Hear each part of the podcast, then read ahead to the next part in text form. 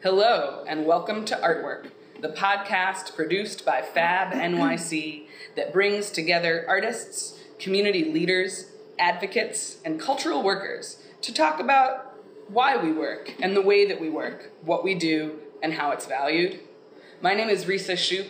You may know me formerly as the executive director of Fab NYC. I'm now the executive director of Spaceworks, but I so loved artwork and Ryan Gilliam was kind enough to let me continue to be the host here. So I'm thrilled to be back for this episode.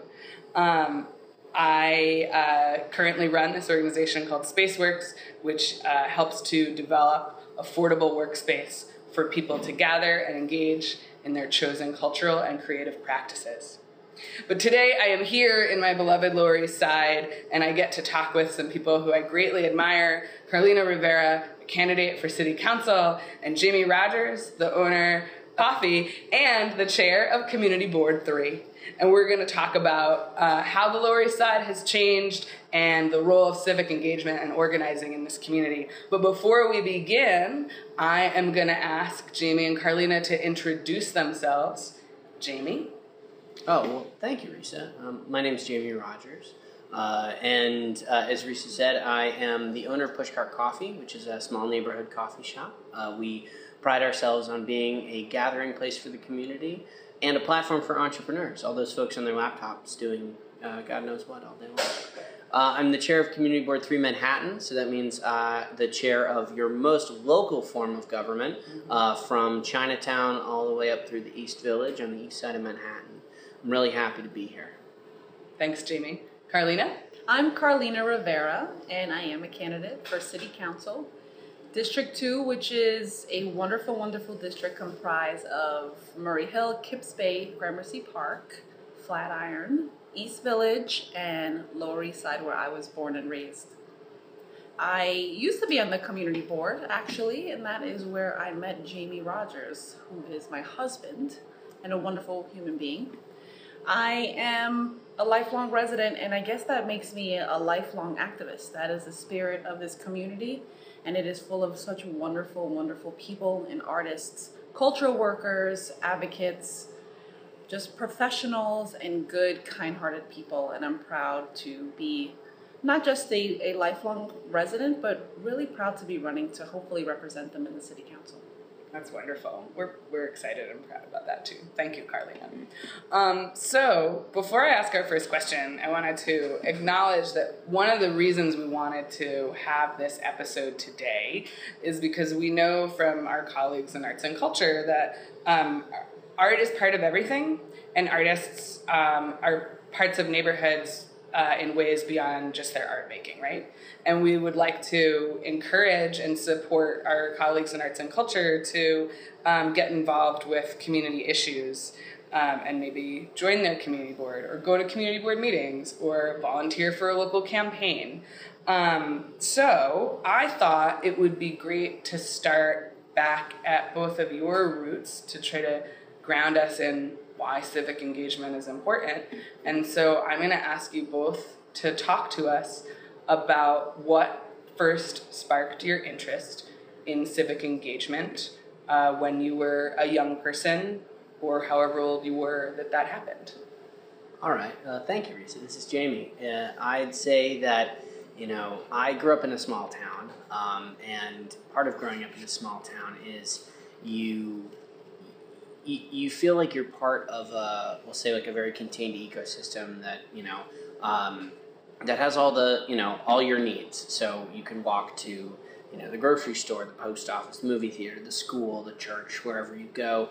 Um, you can walk to your friends. Uh, you have uh, at an early age mentors that show you the value of being part of a community. Um, and you're part of a you know it, because because you can access all the different component parts of your life in the community it uh, it again it feels like this network this web. And at an early age i had this understanding that i should contribute to it. So it's uh, throughout my life i feel like you know when i have the time i try to become part of the place where i call home. Uh, where i call home has changed throughout my life uh, and i'm very uh, very fortunate to have the lower east side be my home um, with my wife and where we can again contribute to this really vibrant, diverse community that is, in essence, a small town inside a big city. Um, and that's pretty special. Yeah, yeah totally agree. Carlina? I guess it started with my mom. She is uh, the type of person who is incredibly nice. Um, she's very quick to laugh and she loves to have a good time. Very personable, very friendly. And she's also someone who always taught us to take care of our neighbor. And I think that that has just uh, stood with me my whole life. And it could be someone who's next door, or someone who lives down the street, or maybe someone that you met at school, or where I used to play basketball or softball. But it's always recognizing that, um, you know, no matter how bad it could get. We're pretty blessed. You know, we live in New York City we have housing, you know, we had food in the refrigerator, and we had each other, my mom, my sister, and I. And I think that that stood with me. I, I also know that she also had these great relationships with, with people in the neighborhood. Uh, she pretty much grew up in New York City. Uh, she's from Puerto Rico. And we had great, great, uh, again, conversations and discussions with local activists. And they would always say, you know, Maria, you should go to the, the precinct community council meeting, or you should check out this meeting, or you should really know what's going on and how it's going to affect us in the long run. And so I remember her kind of dragging me to those meetings, and I was always with her. We were always together. Uh, we still remain very, very close. And that that was something that I knew that she was doing not just for us, but it was for everyone. It was for whether it was the building that was in distress or whether it was that senior services are going to get cut, or whether you know there were threats to HUD and our housing. Um, she always looked at the bigger picture, but knew that it started at home. So when I would go into these meetings, one thing that you'll notice, especially when it's social justice issues, is that the meetings are almost always 60% women. Mm-hmm. It's mm-hmm. usually the front lines, 60% of the movement is women. And so, you know, we had a great tenant association president uh, named Marie Christopher she passed away in January 2013. But she would always come knocking on our door, giving us information. Mm-hmm. And that was really important to us because whether we opened the door to her or not that day, mm-hmm. we knew that we were going to get that information. Right. And we knew that she was doing it because she also saw the bigger picture. So I think it's really the, the women in this community and the women in my life mm-hmm. who told me to be strong and to take care of mm-hmm. yourself, but remember that taking care of others is also really important for, for your heart and for your spirit. That's so beautiful. And I feel like I heard both of you talk about um, what it means to be thoughtful members of your community and to deeply care about your home, both like the intimate space that is your house or your apartment, the neighborhood that that's a part of, and all of the people in it. And it's, it's amazing to hear you both echo that in different ways.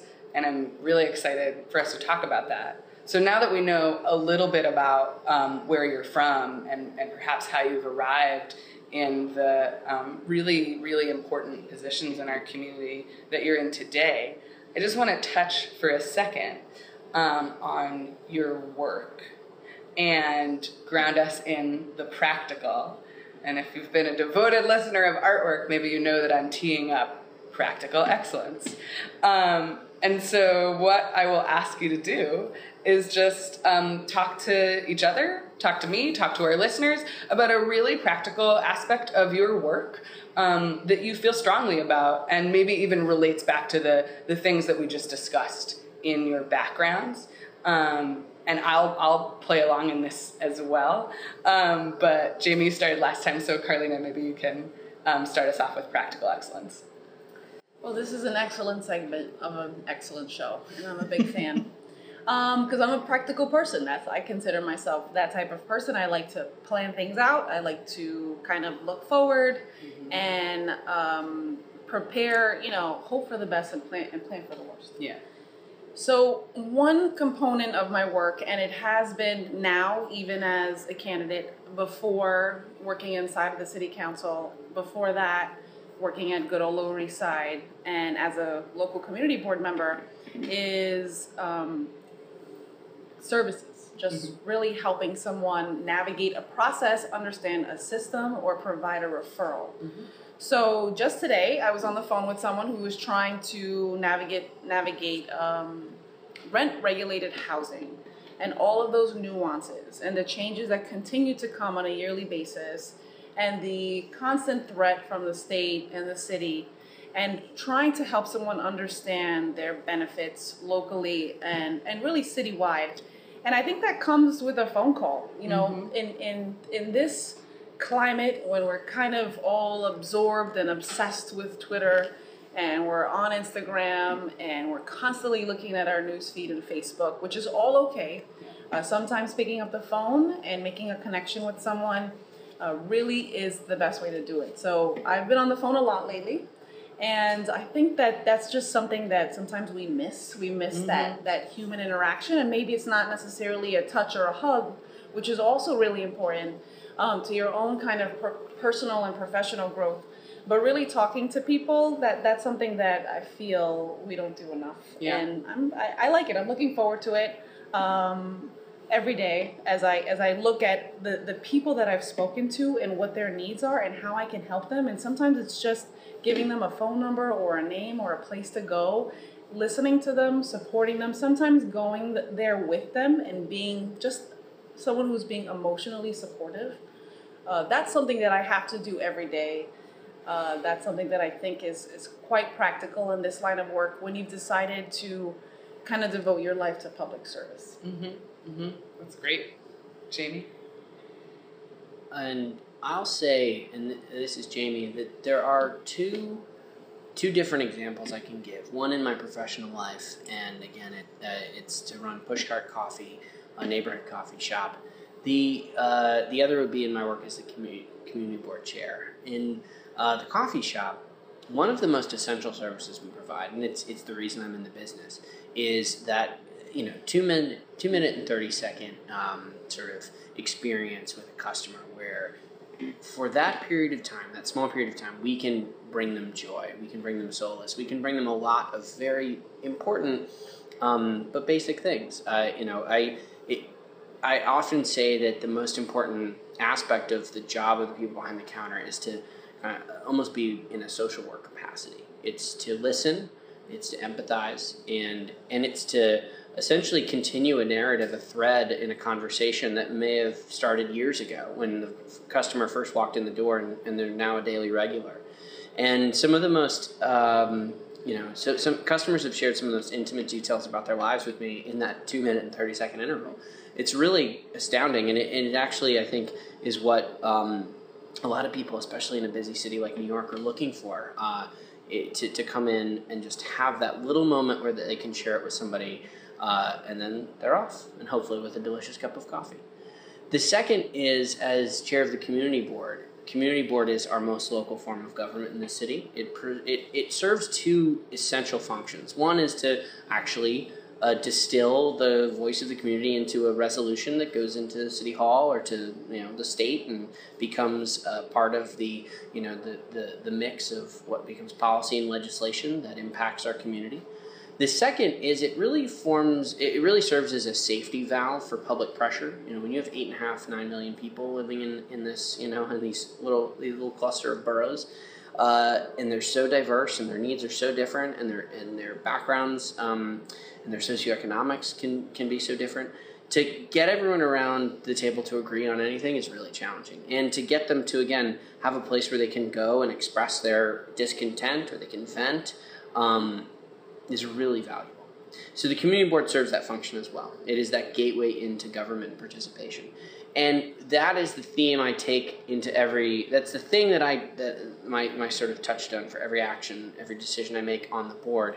Uh, so I you know I try to maximize the participation amongst the members to make sure that all of them are being active members in the board and in their community. Try to make sure that our community has access to the board um, and to its members. And it's little things. You you know asked about sort of the practicality of it. It's things like at our board meetings where you know the community is uh, you know, comes and participates, where we make sure that.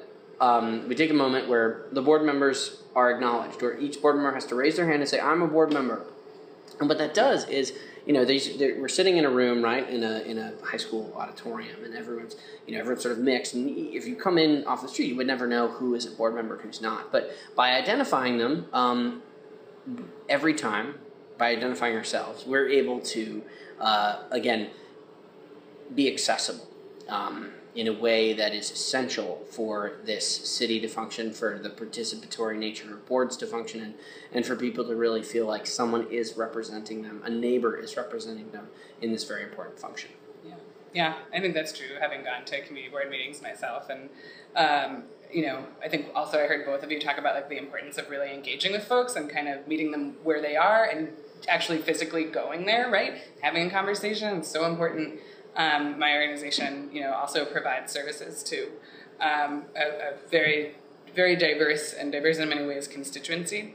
Um, and so my practical excellence, um, I did, we didn't plan this, right? But it's so related, and it's that I today I just brought together two other advocacy groups um, along with my own that I knew that I had the same kind of conversation, right, with each of them and it occurred to me that they they were aware that they were both also thinking about the same issues but had not yet had a conversation together.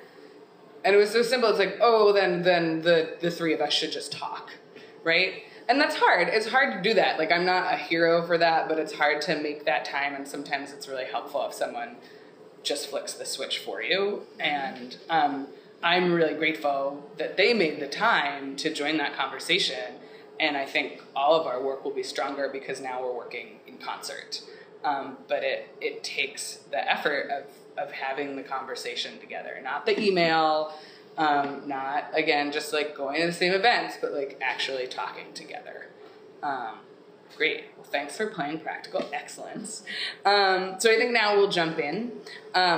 I want to also tell our listeners that another reason why the three of us are talking today is because on June 6th, here at Downtown Art, where we're recording this podcast, uh, there was an event that Carlina beautifully moderated called the State of the Lower East Side. Jamie was there too. We had an amazing conversation, I thought, about changes in this Lower East Side community.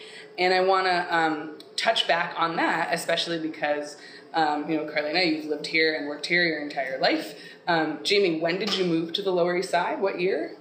Uh, 2010. Okay, so seven years is a substantial period of time. Um, so we've all we all have real roots here, um, and so I thought I would start us off um, by asking you guys to talk about just how have you seen the neighborhood uh, change in the time that you've lived and worked here? Like maybe what ha- what stands out to you the most, no matter how idiosyncratic that might be. This is Jamie. I'd say the biggest change is uh, is in the construction that we see, um, and and there's lots of I think you know more subtle changes uh, that you know having been a relatively new resident, I'm I'm not as aware of. But um, for instance, you know I, we have a dog. Uh, his name's Yoshi. He's a pug. He's super cute. He is. Uh, and we, we will walk. Yoshi and I will walk usually in the morning, because I, I, the walk you know needs to be a, a, little bit shorter than the evening longer walk. We'll walk uh, down a street about a block from our apartment uh, that used to have um, a couple garages, mechanic shops, um, had a, a, wholesale fruit vendor. Had had a lot of sort of functional or industrial things.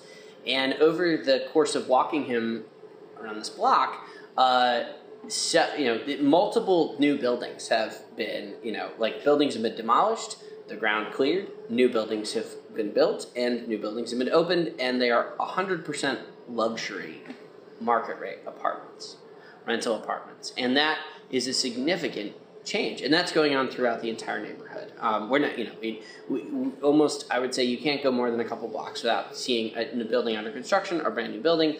And the vast majority of that construction is uh, market rate luxury, um, and it is not what this neighborhood was known for. Historically, this was the place where once you got off the boat, uh, this is where you know, as an immigrant, this is where you started your life, your your family, your career, um, and then would sort of take off from there. I think we're losing that at a rapid pace. Uh, it's it, it's a it's a story throughout the city.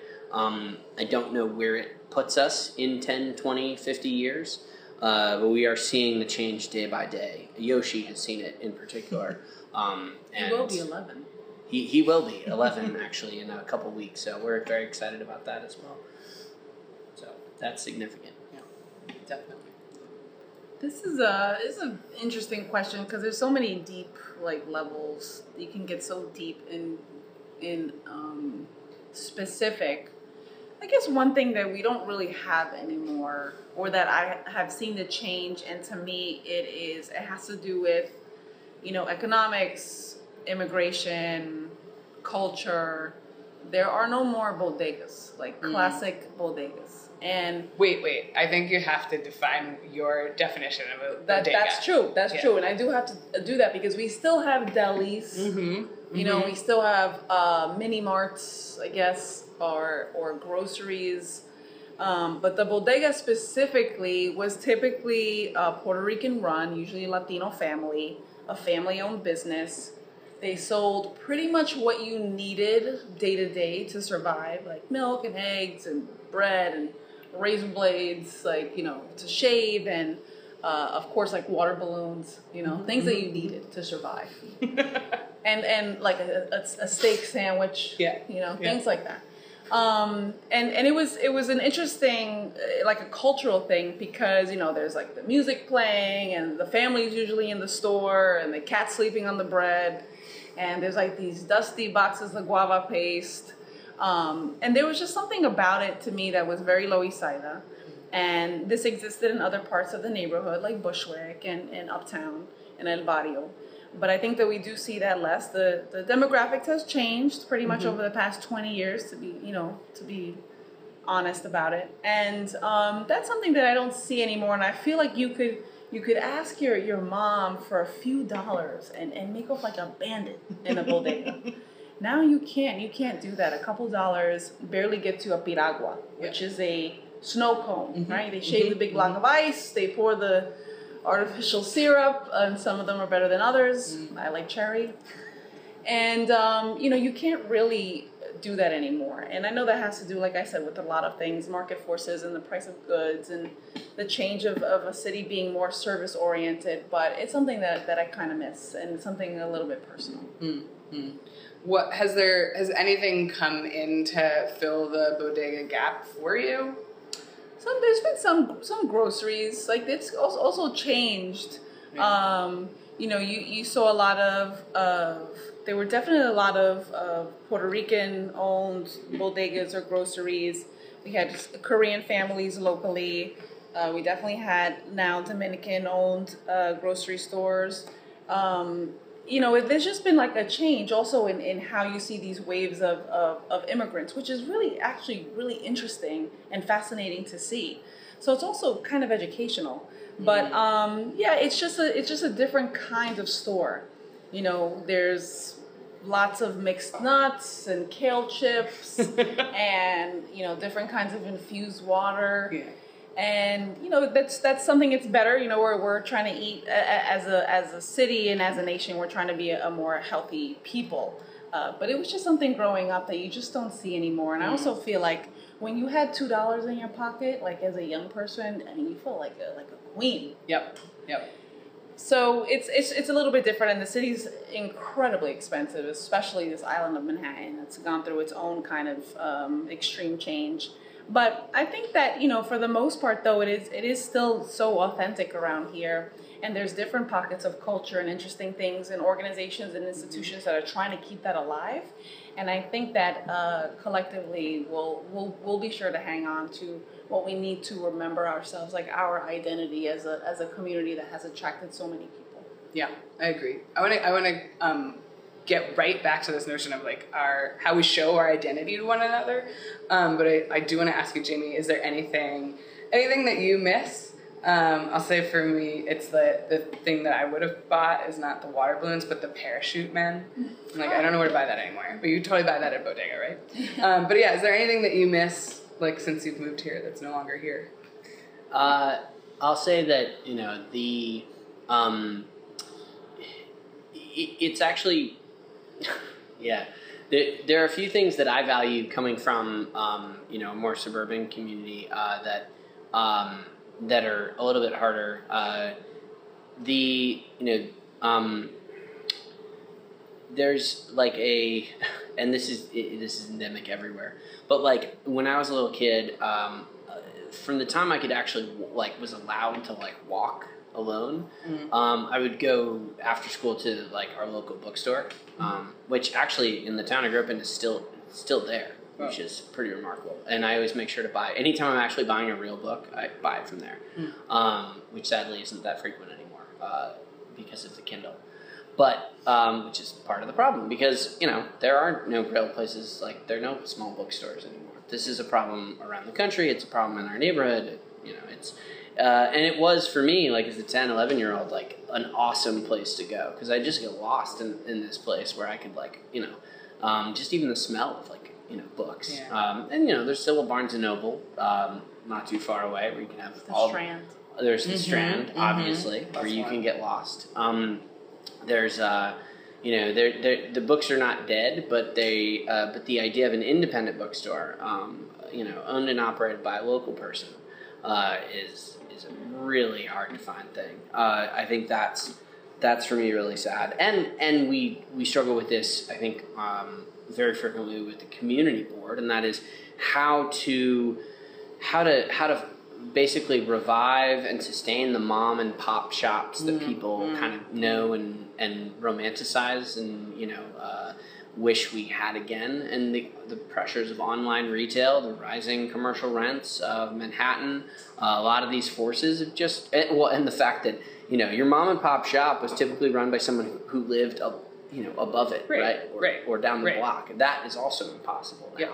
so I think you know all of those forces combined means that there's not a there's not a real easy solution to uh, regaining that quality of you know uh, of, of like retail life. And Carlina mentioned like the bodegas had you know Puerto Rican owners that were families, and uh, most of them probably lived in the neighborhood. Uh, like her grandfather owned a bodega in Hmm. Bushwick when he lived in Bushwick. Mhm. You know, but like, not I, I bet you know very few of the people who own the delis today live in the neighborhood. You know, and and there are immigrant families that work extremely hard. They probably have to travel like an hour and a half Right. from like deep Queens or Brooklyn Yeah. to get here. Um, so it's just it's just those those little things make a big difference when you talk about kind of the the again the interconnected web of the community. And before, I heard you both talk a lot about like what it is to to be a neighbor, to be to make a home somewhere. Um, and then just now, I feel like we're talking a little bit about uh, the loss of familiar things. Um, and I do so. I do want to return this notion of like our identity and how we articulate that. Um, writing is one way, right? We just talked about books. Uh, we have a lot of great arts and culture and an amazing creative history here on the Lower East Side. I'm wondering if you guys can talk to us a little bit about um, how you feel this community really like uh, shows its true colors and remains familiar to um, to the folks who've been here for a long time and helps bring in new folks despite the losses of these like important institutions that are bodegas and the housing developments that are also sadly um, going away. I guess um well there's a couple of ways because there's uh there are these uh, pockets of the community where, where, where a lot of residents that, that live here and that have contributed here over the years have been doing so because they themselves are long-term uh, residents. Mm-hmm. So these artists, I mean, the way that they've contributed and what and what they've done, and I think this block is is very representative of that. I think Fourth Arts Block is is filled with these experimental theater companies and these organizations that are trying to embrace the the local culture and the roots and and the history. And I think that this block is very representative of that. I also think that you know while it may be a little bit controversial in terms of of spots where you can go and, and listen to music, I do feel we don't have a lot of venues where we can go and listen to kind of the typical music of, of some of the populations that make up this neighborhood. And I think that that's important to keep. What what might those types of music be, or what are you thinking of? It could be like, um, Afro Latin jazz, Mhm, salsa, bachata. It Yeah. could be folk Yeah. music, and I think being able to go to those spaces and hear that is important. Sometimes Mhm. you hear it coming out of somebody's car Right. or off the radio that's been tied to the back of their bike. or you know out somebody's window and i think Yeah. that that i do love that about summer i mean besides like the subwoofers and the bass sometimes are a little much at 9 a.m but i think that that's really really important the other thing that i love to see is i think we have also a history of murals uh, Yeah. that it, that explain and, and that have a lot of intricate details involved in, in some of these beautiful pieces of art and I think that graffiti now I feel like finally being respected as a, like a genre of art and, and how you create Mhm. is is something that was been here a long time. Yeah. You know, so I feel like that's important to keep because we want people to see things that make this uh, kind of define this community and, and how people identify themselves. And so it's you know it's music, it's it's seeing art, it's feeling it, it's hearing it, um, and it's creating it. So making sure that also the kids have a space to go Yeah. and express themselves because there's so much untapped potential in this neighborhood, and a lot of it is because of just the socioeconomic status of some of the areas here. Mm-hmm. Yeah, Yeah, I uh, actually don't. I don't have a huge amount to follow up. I think you explained it super well. I think that you know, there's the that cultural like, you know, the this neighborhood is so vibrant vibrant because of its ar- arts and culture community, and it has an arts and culture community largely because there was a time.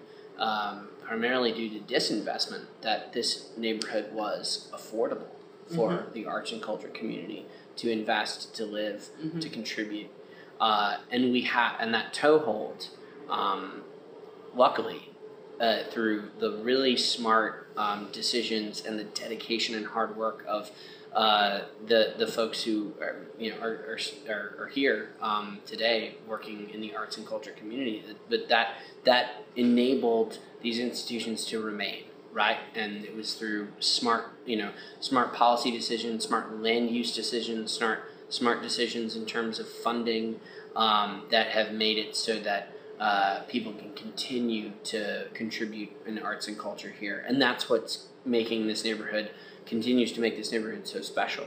Uh, the worry my concern is that there's a fundamental ingredient missing and that is no longer affordable for artists to live here. Mm. uh, there's no investment in artist housing.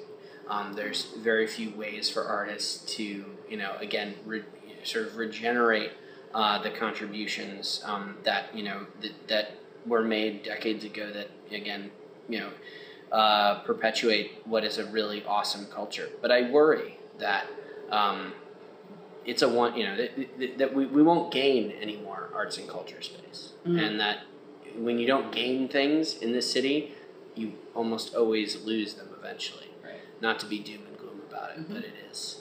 It is, uh, I think, a, a serious concern we need to be realistic about. Mm. We need to be forward thinking about how we actually, um, you know, be proactive Yep. about maintaining, uh, not just maintaining, but gaining, regaining arts and culture space in the community. So you both you both organize people as part of the work that you do. Um, what would you say to one another and our listeners about like how can they be involved in helping to strengthen parts of the community that they fear are being lost, whether that's arts and culture, uh, specific type of housing, parks. Like, how would you encourage people to get more involved? Well, we're very lucky in that this part of the city, we have a lot of great organizations. We have a lot of advocacy groups, a lot of nonprofits, a lot of, you know, just collective groups of people that have kind of sprang into action because of any which thing that, that's gone on. I mean, uh, Jamie mentioned it when it came to uh, this time of abandonment and disinvestment in the city, people went into these buildings and with sweat equity, they created affordable homes and they went into these, you know, lots of rubble and they cleared them and they made these beautiful community gardens. So our activist spirit has always been here and it has created this amazing network of nonprofits and organizations and, and groups of people. And I think that whatever it is, and, and it doesn't have to be too grandiose, it could be something very specific, right? Mhm, It could be mhm. parks, it could be gardens, it could be, You know, it could be graffiti art, it could be spoken word. Whatever it is that you find yourself interested in or attracted to, there is room for you to participate. Mm. It might not be the easiest space to find, but just if you if you talk to people, you know, you'll meet that person that can introduce you to that person that says, you know, you should go here. They have this great space for you. They could use your help. They could use your assistance. And as someone who used to work at a nonprofit, I know that sometimes um, when people want to help, you know, it takes some capacity to try to actually manage volunteers. Yeah. Um, but if you just give them a chance and you let them know, hey, I- you know, I'll be patient. I want to help. I'm going to find a place for me to be that's going to support you and your work because it's important um, to my future. You know, that's okay. You can you can say that because I think you know we're all we all want to be happy, and if we're happy with where we are and what we're doing and what we're producing, then we want to contribute more. I mean, you can you can start in something like the community board, which I'm sure Jamie's going to give his PSA about in a second. Um, and, and, and that's also a very local way of getting involved, which, which I love. I mean, to be civically engaged, I would always encourage people to, to get out and vote. I mean, I think that, you know, we can, we can complain, but we also have to vote and make sure that we have representation um, that has our, our interests and our values and our beliefs at heart. Um, so whatever it is, you know, find that space, do a little bit of research, go to your local library, talk to talk to someone, you know, walk into an organization and say, "Hey, I want to help. Tell me how." Yeah. I feel like on the Lower East Side, you can really do that. Um, Yeah, like we're lucky. Yeah, we're really lucky. I mean, like I live in, uh, I live in a different neighborhood. I'm not going to trash my neighborhood, but I don't feel like I can do that where I live. I feel like It's I not, yeah. like you could do that here. Um, like before this started, Ryan and I were talking. Ryan's the um, executive director of Downtown Art and now Fab, and we were talking about just the fact that people walk into the Fab office all the time, and we talk to them, and they felt comfortable doing that, um, and that's really it's really really important. Yeah. Um, but Jamie, what's your what's your response? Oh, so specific? You mean specifically for uh, artists and you know and anyone in- anyone yeah i mean i think a lot of our listeners work in arts and culture but Yeah. like we just want to give folks some suggestions for for how they can get involved especially because you know you guys spoke so beautifully about the loss of certain things and the need to um, protect that because yeah the city moves really really fast we do often once things stop growing um, they do almost immediately right become threatened. So how do we how can we as residents and workers get involved in strengthening? Yes, and and I think that would be one.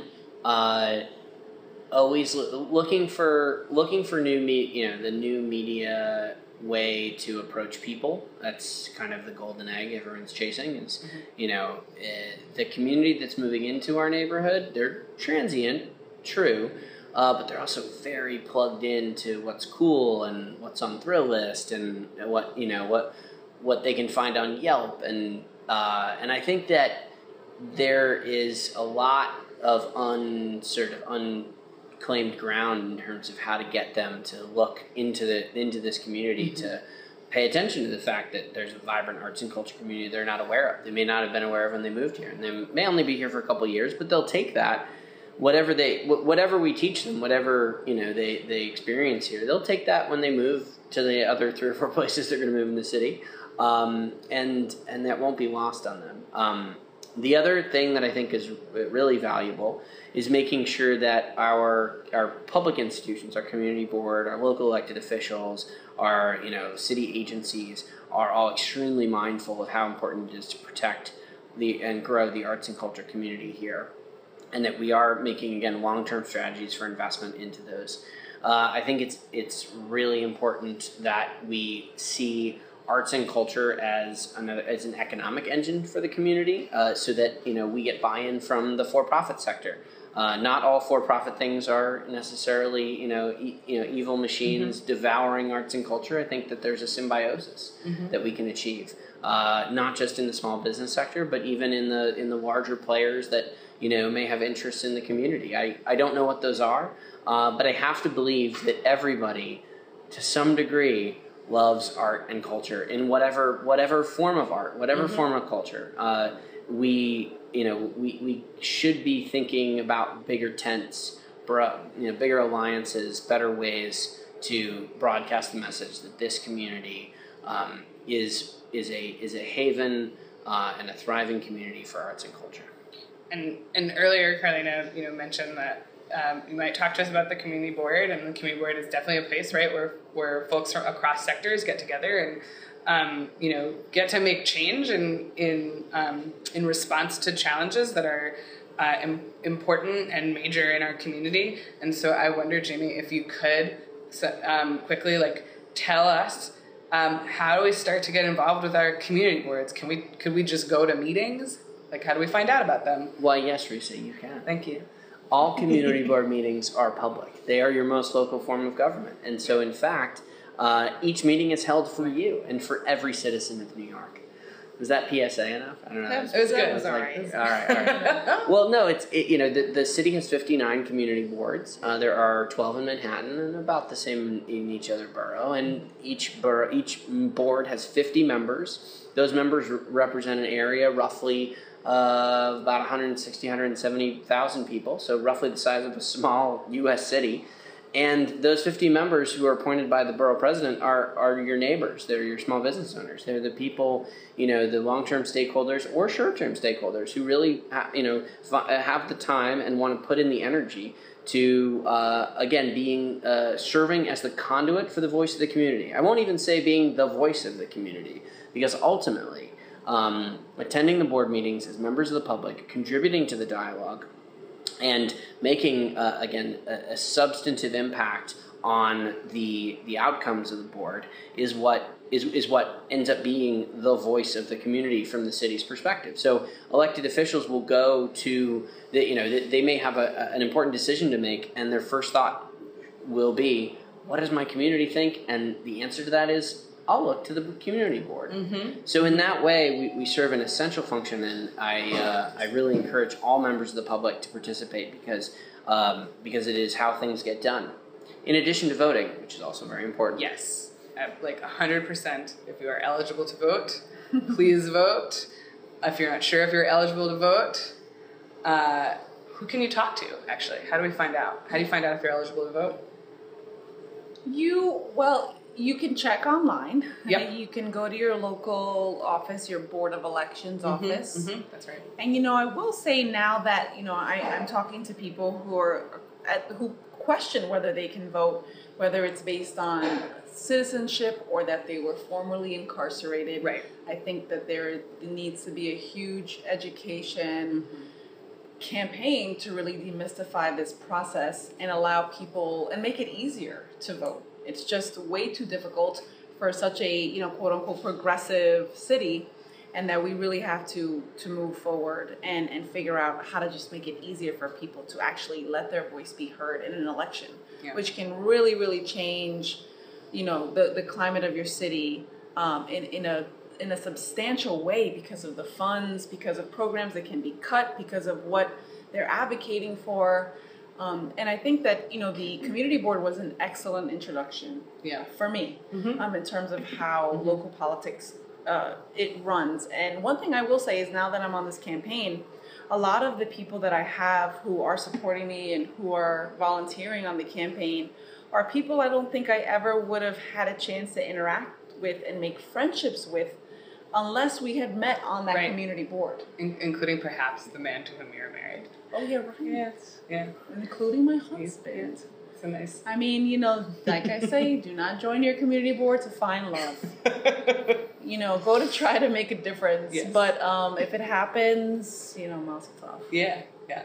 Um, so one of the things, that, and we're, we're kind of nearing the end of our time, but one of the things I think is an undercurrent in this whole conversation uh, is the, no- the notion of collaboration, right? Like um, Jamie was talking before about the um, the support that nonprofit arts and culture can receive from the for-profit sector, and yeah, totally right. Like this is a, a thing that sometimes you bring it up in a group of people, and everyone does go like, ah, no, like for-profit is evil, and I'm glad that we're talking about how that's not not so black and white. Greedy corporations. Yeah, I know. Sometimes. Yeah but like there there are also like beautiful collaborations that happen there. I mean, I know that at Fourth Arts Block we do um, uh, an event every fall where we um, redistribute reclaimed materials um, to artists and residents for arts and crafts. And a lot of those materials come from local businesses. And they also come from local residents and other sources, but businesses do donate to that. And it's a small thing, but it makes a big difference in the life of the person who gets that. So, as our closing question, um, collaboration being, I think, like a, a key value of the Lower East Side, I would like you both, and you both are collaborating in many ways, right? Um, can you can you each quickly tell our listeners about um, one of the coolest collaborations you know of here in the Lower East Side? Wow, there's a there's a there's so many. Uh, my whole my whole career has been in collaboration because you know when when you're working in nonprofit or when you're from very humble beginnings, you're always looking at how to increase capacity Mhm. and how to Mhm. you know just build your skills. And there's just so much talent. Um, hmm. Do you have one? I have a few, so I have to narrow it down. Wow. I have a I have one that I've I've witnessed from an outsider's perspective, but I find to be uh, one of the most valuable collaborations I've seen, and it, and an actual example of how it worked well. And it's one that uh, Carlina actually has been an integral part of, and I'm really proud uh, proud of her for it. And that would be uh, an organization called LES Ready. LES Ready uh, is is a it, it's a disaster preparedness and resiliency organization that um, came about uh, as a result of Hurricane Sandy, the aftermath of Hurricane Sandy. After uh, we had no power for over five days, and we have you know many you know walk-ups, high-rise buildings where we have seniors who you know uh, couldn't get their medication, who couldn't get food. Um, you know, we had a lot of you know we had damaged small businesses, we had um, damaged basements to you know older buildings. There's just a, a tremendous amount to do, and because of the you know the because this community is so uh, good at organizing. Uh, the first thing that people said was we need a disaster preparedness organization. We we we cannot risk being this vulnerable again, and uh, and whether that's man-made, uh, human-made, excuse me, or um, although you know, men are making most of the disasters probably, but human-made or natural disasters, uh, it it is something that the community put together, and then unfortunately we had several uh, a year ago we had an explosion on Second Avenue. Um, unfortunately, uh, you know, it claimed the lives of two people. Um, it it destroyed the homes of many more. Uh, but LES Ready, due to the efforts uh, of the collaboration of many different community partners, was ready, and it did exactly what the the organizers had intended for it to do. Uh, it, it provided supplies and resources to the victims, um, to their families, um, to the displaced. Uh, it, it sprang into action, and, and it is so cool to see that uh, to, to, to see that thing, you know, basically happen because of a disaster, and because and, and then because of the disaster, some real constructive thinking because of collaboration. So, yeah, that's my example. Uh, well, I think the envi- environmental justice is, is a great example of that. I'm really excited for what we're doing with Solarize Lower East Side and, and really looking at alternative forms of energy and power on how we really bring, um, make sure that we're ready, we are ready for the next disaster, but also to, to, to be ind- as independent as possible in, in this large city, city and take, take care of ourselves. Um, I mean, the artist collaboration in this community is, is so amazing. I'm really excited, of course, for Fab and Downtown Art and kind of this kind of new path going forward. And some of the work of that Downtown Art is doing with local uh, dance, like very new, brand new um, dance groups like Infinite Movement. Um, things that the Loisaida Center is doing, almost everything that they've produced over the last couple of years has been amazing and relevant. And they're working with Thrive Collective, which does mural art in the style of these old school murals and, and that we've seen in the neighborhood. Um, you know, like you said, we have this great, great history, and and you know, collaboration and coalition building are how we've gotten most things done. And I, I know we're gonna have that in our future. Absolutely. And and I'm just excited to just be whatever part of it that I can. Well, I, I have no doubt that both of you will continue to be a big part of it because you want to be, right? Like, um, we, we put our time and our resources where we want to put them. And um, I, you know, in the time that I've been lucky enough to work with both of you, I've seen you um, just continue to put so much more and more of yourselves into uh, the work that is happening to strengthen the whole of our Lower East Side and to really listen to people and respond to their needs. And um, again, I just I admire both of you so much, and I know you're going to Oh, be a big part of our future. Um, I think that brings us to the end of this episode of artwork. I'm going to go through a list of heartfelt thank yous, um, and then I have one more question for you guys, so don't go away. um, first and foremost. Carlina, Jamie, I want to thank you both for your time and um, sharing about your experiences and your values today. Um, I want to thank Rob O'Neill, who's pinch hitting on audio engineering. Um, we, we literally would not have the episode without you, Rob, so thank you so much. Um, Ryan Gilliam, Executive Director of Downtown Art and Fab NYC, thank you for space, thank you for support, thank you for the great work you do in our community. Kim Golding is somewhere here in the background. She works for Fab NYC. Thank you, Kim, as well, for your great work. Um, thank you, Denise Shu Mei and Tim McAleer, who will be editing this sometime in the future and releasing it out into the world. Um, I want to thank my staff at Spaceworks for letting the boss go and do this project that I love so, so very much. Thanks, guys. Um, and I want to thank all of you, our listeners. Please continue to find artwork on the Fab NYC website, www.fabnyc.org, as well as on Stitcher and iTunes. And very quickly, before we go, Carlina, Jamie, where can we find you on the internet? Oh well, I have an email address. Um, eh, yeah, and uh, And give them your Twitter handle. oh Yeah. wow. Yeah, well, my both. my Twitter handle is uh, at James uh, P Rogers, and my um, email address is james.p.rogers at gmail.com. That's Rogers without a D. Not you know, and it, it, I don't know where that D came in in in the etymology of the name Rogers, but that's how you No can D. find me. So D. No D, no D, no shade. Carlina, where can we find you on the internet? Yeah, I'm, I'm also on uh, Twitter Carl, at Carlina Rivera and carlinarivera.com, carlinarivera.nyc. So you can come and find me there and kind of see what I'm up to and contact me with any questions, stories, and ideas. I love meeting new people and I'm excited to just be a part of this. Thank you so much. Thank you. Oh, and quickly, Jimmy, Community Board 3 and Pushcart, how do we find those on the internet? Oh well, that's simple. Uh, it's uh, Pushcart Coffee uh, at Pushcart Coffee is the Twitter. At pushcartcoffee.com is our website. Community Board Three Manhattan.